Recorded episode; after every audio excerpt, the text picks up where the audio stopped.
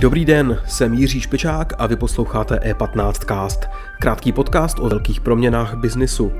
Před několika dny nastartovala publikační platforma Gazetisto, která umožňuje autorům vydělávat nabízením vlastního obsahu. V čem se tahle platforma liší od konkurence, jako je třeba Patreon? A jak budeme v budoucnu konzumovat mediální a jiný obsah?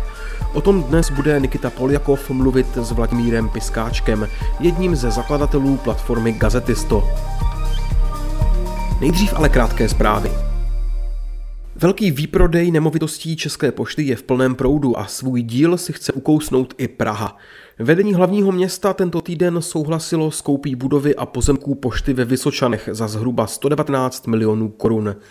V jednání jsou další pozemky a budovy za bezmála čtvrt miliardy korun. Těsně před sněmovními volbami hodlá šéf rezortu obrany Lubomír Metnar za ANO podepsat mnohamiliardovou zakázku na izraelské raketové systémy Spider. Jde o projekt, který má strategický význam. Rakety určené k ničení vzdušných cílů mají chránit například jaderné elektrárny. Vláda Andreje Babiše chce také rozhodnout o jedné z největších investic, která může do Česka přitéct. Továrně na baterie pro elektromobily. Nedostatek nových aut na trhu, vyvolaný také čipovým hladomorem, se výrazně promítá do obchodu s ojetými a zánovními vozy. Zákazníci, kteří nechtějí čekat až rok na nový vůz, poptávají auta z druhé ruky. Ani ojetin není dost. Oproti roku 2019 jich chybí až čtvrtina, tedy desítky tisíc. Cena použitých vozů tak prudce stoupá. Za nejprodávanější si zákazníci připlatí o 10 tisíce korun víc oproti stavu před rokem.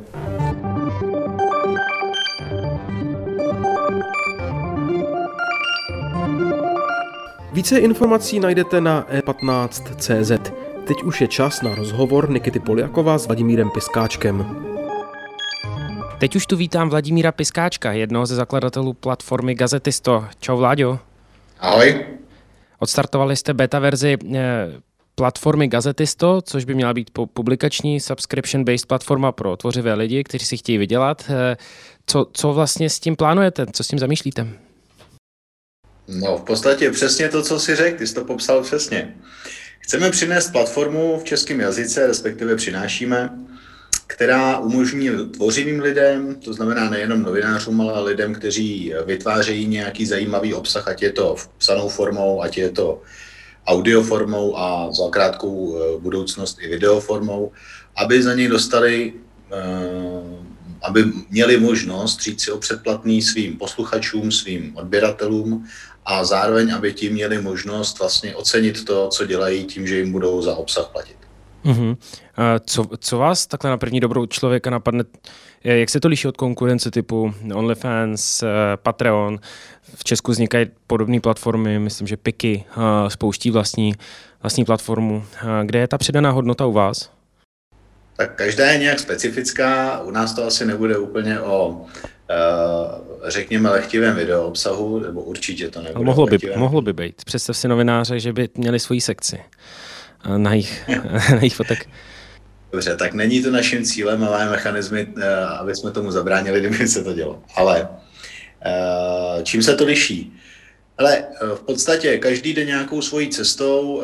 My jsme se rozhodli, že jdeme cestou kde nebudeme říkat lidem, tady můžete darovat nějaké peníze, jako je to třeba na Patreonu. Nechceme, aby lidé, kteří dělají obsah, museli vyrábět hrníčky nebo nějak odměňovali zvláštně ty lidi. Z našeho pohledu placený obsah, placený kvalitní obsah je budoucnost pro, řekněme, určitou skupinu lidí, jak bude už vlastně současné době konzumuje, ale jak bude v budoucnu konzumovat obsah. To znamená, my chceme eh, dát dohromady možnost, dát dohromady platformu, která umožní vlastně tvrdý biznis. Dělám dobrý obsah, někdo to oceňuje a platí za to. Není zatím žádné kejkle, nejsou zatím žádné odměny, žádné vábení. Eh, je to vlastně technologická věc, která odstraňuje tu velkou bariéru, kterou teďka většina z nás má, když něco takového chce dělat a nemá v zádech velké vydavatelství. A upřímně někdy, i když to velké vydavatelství v zádech má. Dá se říct, pro koho typy, typy, typově, řekněme, by, by takový produkt mohl být? Jo? Co, co, co bych měl jako dělat, abych třeba měl potenciál tam uspět konkrétně třeba? Upřímně, už z toho, z těch lidí, kteří si nám hlásí, protože zatím je to beta, takže je to jenom na pozvánku a my vlastně schromažďujeme a schromažďujeme ty kontakty a postupně se s těmi lidmi domlouváme.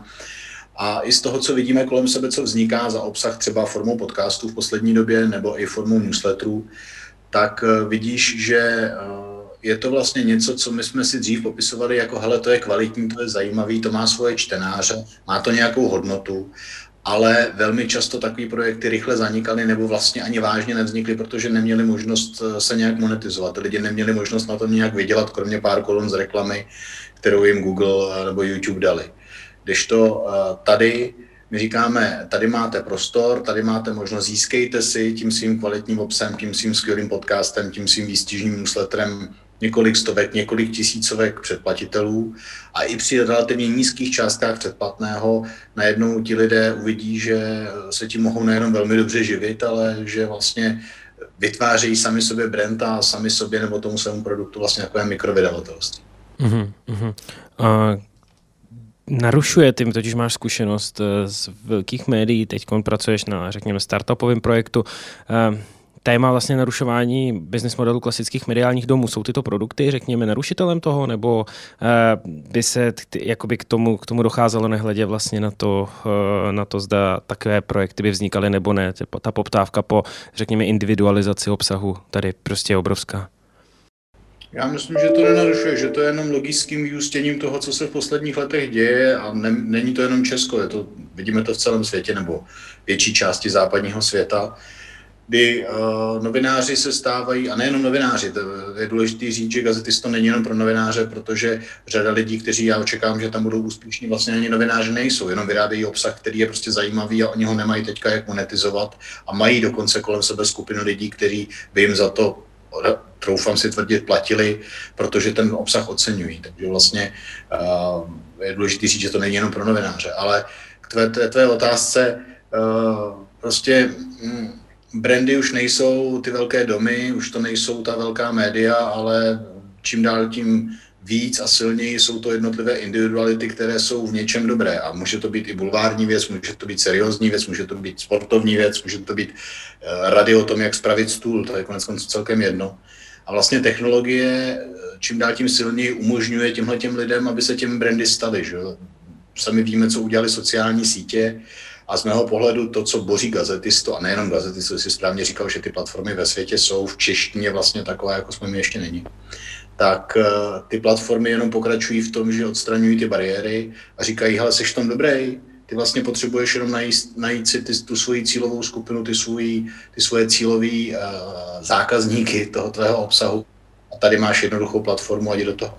Hmm. Uh, Četl jsem, že máte plány expandovat do zahraničí, přece jenom čeština je, eh, jako je relativně omezený jazyk. Jaký s tím máte plány eh, ven?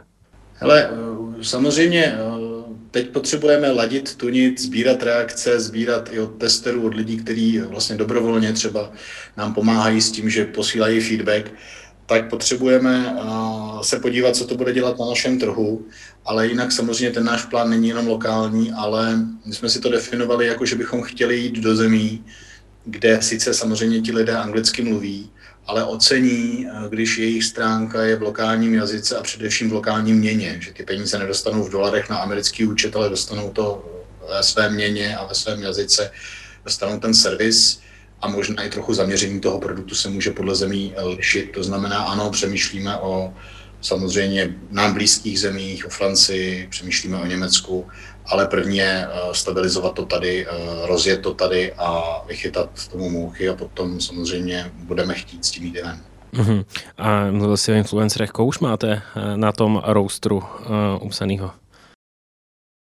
Ale uh, nebudu říkat jména, jména budeme postupně, nebo ti lidé si je budou zveřejňovat. Vlastně gazetist to samo o sobě není podstatný, to je prostě technologická věc. Ano, je zatím nějaká myšlenka, že bychom rádi, aby eh, to dělalo kvalitní obsah, protože lidé za ten nekvalitní a definujte si to, jak chcete platit, nebudou, o tom jsme přesvědčení.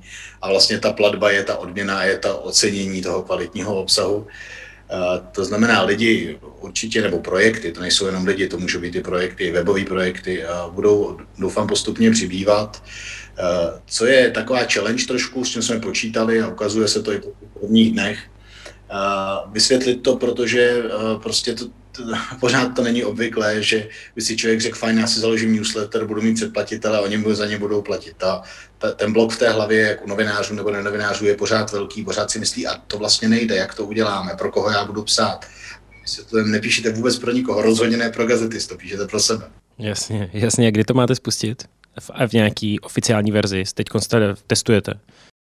Oficiální verze, otázka je, co je oficiální verze. Beta, beta je tu od toho, aby jsme vychytali ty největší eh, hlouposti nebo nedodělky, které vždycky jsou. Postupně posledních pár dní, myslím si, že se to Martinovi i vlastně nám, co, co s tím pomáháme, i těm testerům daří. Budeme zlepšovat tu, ten prožitek, jak eh, děláme to tak jednoduché, nebo snažíme se to dělat tak jednoduché, jak to jde, ale pořád je zatím nějaká platební metoda, takže ono to nebude nikdy úplně super jednoduché, jako když tam ta platební metoda není. To prostě ani zákony o praní špinavých peněz, ani banky, ani nikdo jiný nám s tím jako ne?